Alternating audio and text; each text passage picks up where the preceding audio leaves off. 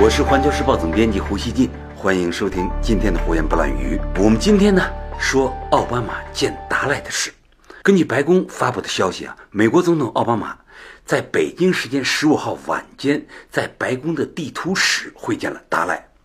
这呢是奥巴马八年任期中第四次与达赖单独会面。双方呢上一次这样做发生在二零一四年的二月份，会见地点呢也是白宫的地图室。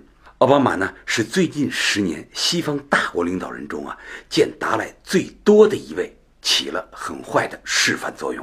大家知道呢，欧洲大国领导人啊大多啊是在上台后不久就见一次达赖，算是呢给西方舆论交个差，之后呢就消停了。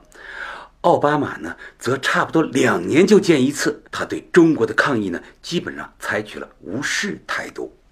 咱们客观说啊，由于中美之间呢有南海安全竞争等等更加严重的问题，并且呢有三海联动之势，就是南海、东海、台海啊这几个问题搅在一起了，贸易摩擦呢也不时尖锐，人权争议呢更是经常的发生溃疡。达赖问题啊，所以它的冲击力相对反而小了一些，不像欧洲那几个大国啊，一旦有他们的领导人见达赖。那个国家同中国的关系啊，马上就告急。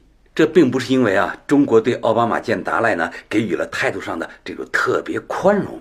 我觉得恰恰相反啊，中美别的冲突啊上呢有这个美国国家利益呢可以揣摩，或者呢能看出西方价值观的这种惯性作用。但是奥巴马呢如此突出的反复见达赖。从哪个角度啊都讲不通。我们唯一可做的解读呢，就是奥巴马呢对华态度中啊有一些很不善的东西。他觉得自己呢更有资本向中国展示这些不善。奥巴马四见达赖啊，发生在呢欧洲国家领导人啊在减少见达赖的这种情况下。这个克林顿啊曾经五次见达赖，但是呢当时达赖走到哪儿啊都有人见他，所以呢当时这个美国的做法不是显得很突出。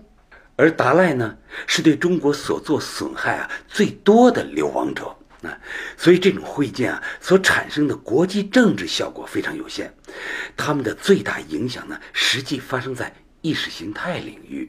对中国人来说啊，奥巴马见达赖，严重强化了人们对这两个人啊和他们所代表的政治力量的质疑。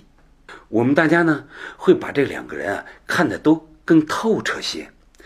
奥巴马口口声声表示啊欢迎中国和平崛起，但是呢反复见达赖呢，让他的诚意啊看上去大打折扣。他更像是啊在帮着达赖维持其给中国捣乱的能力。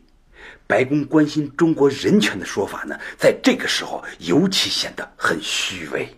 达赖呢一次次成为中国与西方国家摩擦的由头。但近年来，他从欧洲国家得到的这个政治支持啊，比过去少了很多。他这次出现在中国公众的视野里，又是啊，他与美国领导人合演挑衅中国。他怎么看都怎么像是一个政客，而不像一个宗教人士。奥巴马反复见达赖，我觉得呢，客观上这件事儿啊，成了对中国公众鲜活的政治教育课。这是此类挑衅的一个意外效果。我们大家呢难免会生点气，但是呢，这是我们生活在这个时代的一个代价。我们呢，如果看清事情的本质，进一步了解了真实的国际环境，我们呢就能够超越外界精心为我们构筑的这种压力和陷阱，巩固呢我们的政治定力。中美关系啊起起伏伏的。奥巴马见达赖这件事儿呢，显示了美国仍有很强大的话题制造能力。他如果想找中国的麻烦啊，主动出击的机会呢，仍有很多。但是呢，同时也要看到，在达赖问题上，更实质性的主动权呢，掌握在中国人的手里。嗯，那就是呢，中国对西藏主权的全面掌控。只要呢，西藏经济不断发展，社会持续稳定。那么，美国总统见达赖，更多呢就是一种自娱自乐的闹剧。我们对他最有力的反击呢，就是发展治理好西藏，让所有搅局者呢，最终呢都白闹一场。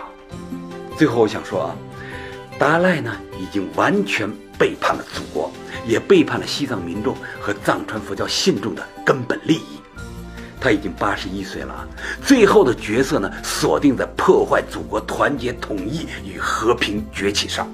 他配合西方的表演越多，我相信啊，这种历史定论呢就越清晰。感谢收听今天的胡言不乱语，咱们明天见。